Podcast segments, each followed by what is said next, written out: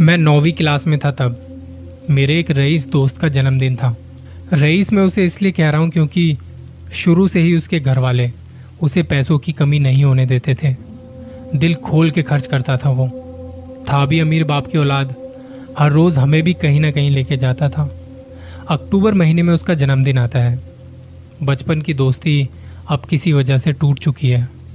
पर कुछ यादें हैं जिन्हें याद करके कभी मन खुश हो जाता है। तो कभी दिल दहल जाता है। अक्टूबर के महीने में जब उसका जन्मदिन था तो उसकी तबीयत खराब थी। तो उसने कहा था कि, पार्टी मेरे ठीक होने के बाद करेंगे। उसने अपने ग्रुप में सबको बोल दिया था। उस टाइम पर हमारे पास कोई फ़ोन नहीं था। ये तब की बात है। अब हमारा ग्रुप ऐसा था, जिसमें कुछ हमसे बड़ी उम्र के भी लोग थे। अब दोस्तों के ग्रुप में आपको हर तरीके के लोग मिलते हैं। कोई एकदम सीधा साधा, बिल्कुल मेरी तरह, ना ज़्यादा किसी से बातचीत और ना कोई ऐब। पर हर कोई ऐसा थोड़ी ना होता है।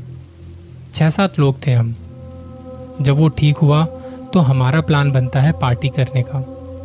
और फाइनली हम डिसाइड करते हैं नवरात्रों के बाद चलेंगे। क्योंकि नवरात्रि के दिनों में कई सारे लोग होते हैं जो नॉनवेज नहीं खाते। हमारे ग्रुप में भी ऐसे लोग थे। दशहरे से अगले दिन छुट्टी थी। तो प्लान बना कि दिल्ली के आर के पुरम सेक्टर छः की मार्केट चलेंगे। वहाँ पर हमारा एक खास अड्डा था। बोले तो एक ढाबा था। अक्सर वहाँ जाके कीमा कलेजी खाया करते थे। बहुत फ़ेमस है वहाँ का नॉनवेज उस वक्त मैं भी नॉनवेज खाता था, पर अब छोड़ दिया है किसी वजह से, कई सालों पहले से। हम जब भी वहाँ जाते थे तो ढाबे के अंदर बैठ के खाते थे।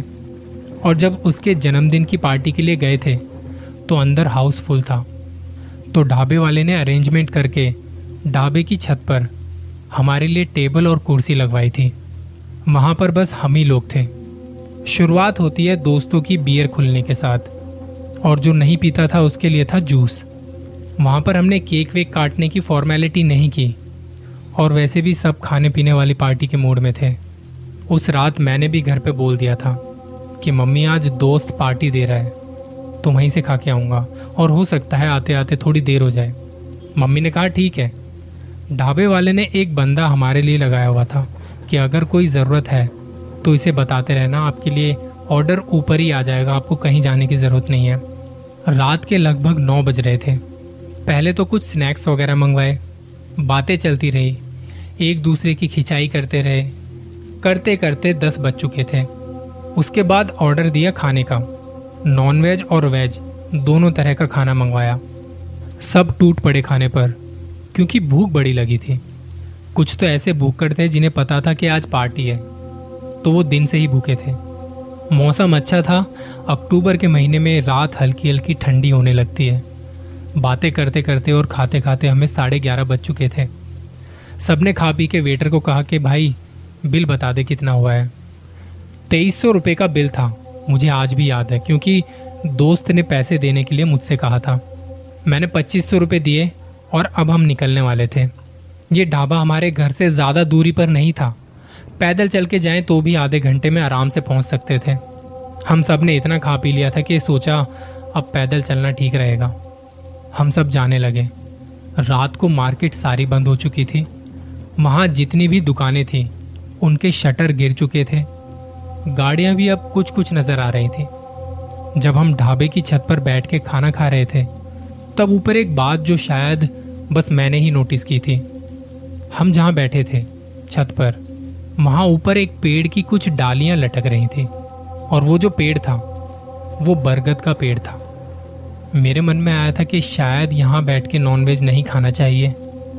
पता नहीं उस वक्त मुझे ऐसा लग रहा था, पर बाकी लोगों ने इस बात पे ध्यान ही नहीं दिया। और जब उन्हें कोई मतलब नहीं तो मैं भी क्यों कुछ कहता? मैंने भी कुछ नहीं कहा। हम चार पाँच दोस्त आगे चल रहे थे और दो पीछे आ रहे थे, क्योंकि वो स्मोकिंग कर रहे थे। पैदल चलते चलते हम पहुँचे आर के पुरम सेक्टर पाँच के उस रास्ते पर, जहाँ पर थी एक पुरानी इमारत। उस जगह की सब पूजा करते हैं। वहाँ एक मंदिर है, उसके पीछे एक गुरुद्वारा भी है। ये जो जगह है, इसे हम मज़ार कहते हैं। वहाँ पीर बाबा को चादर चढ़ाई जाती है और बहुत मान्यता है वहाँ की।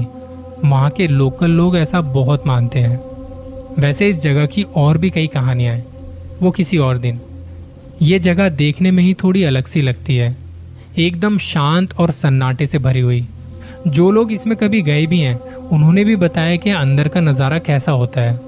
कुछ अलग, जो आपको सोचने पे मजबूर करता है।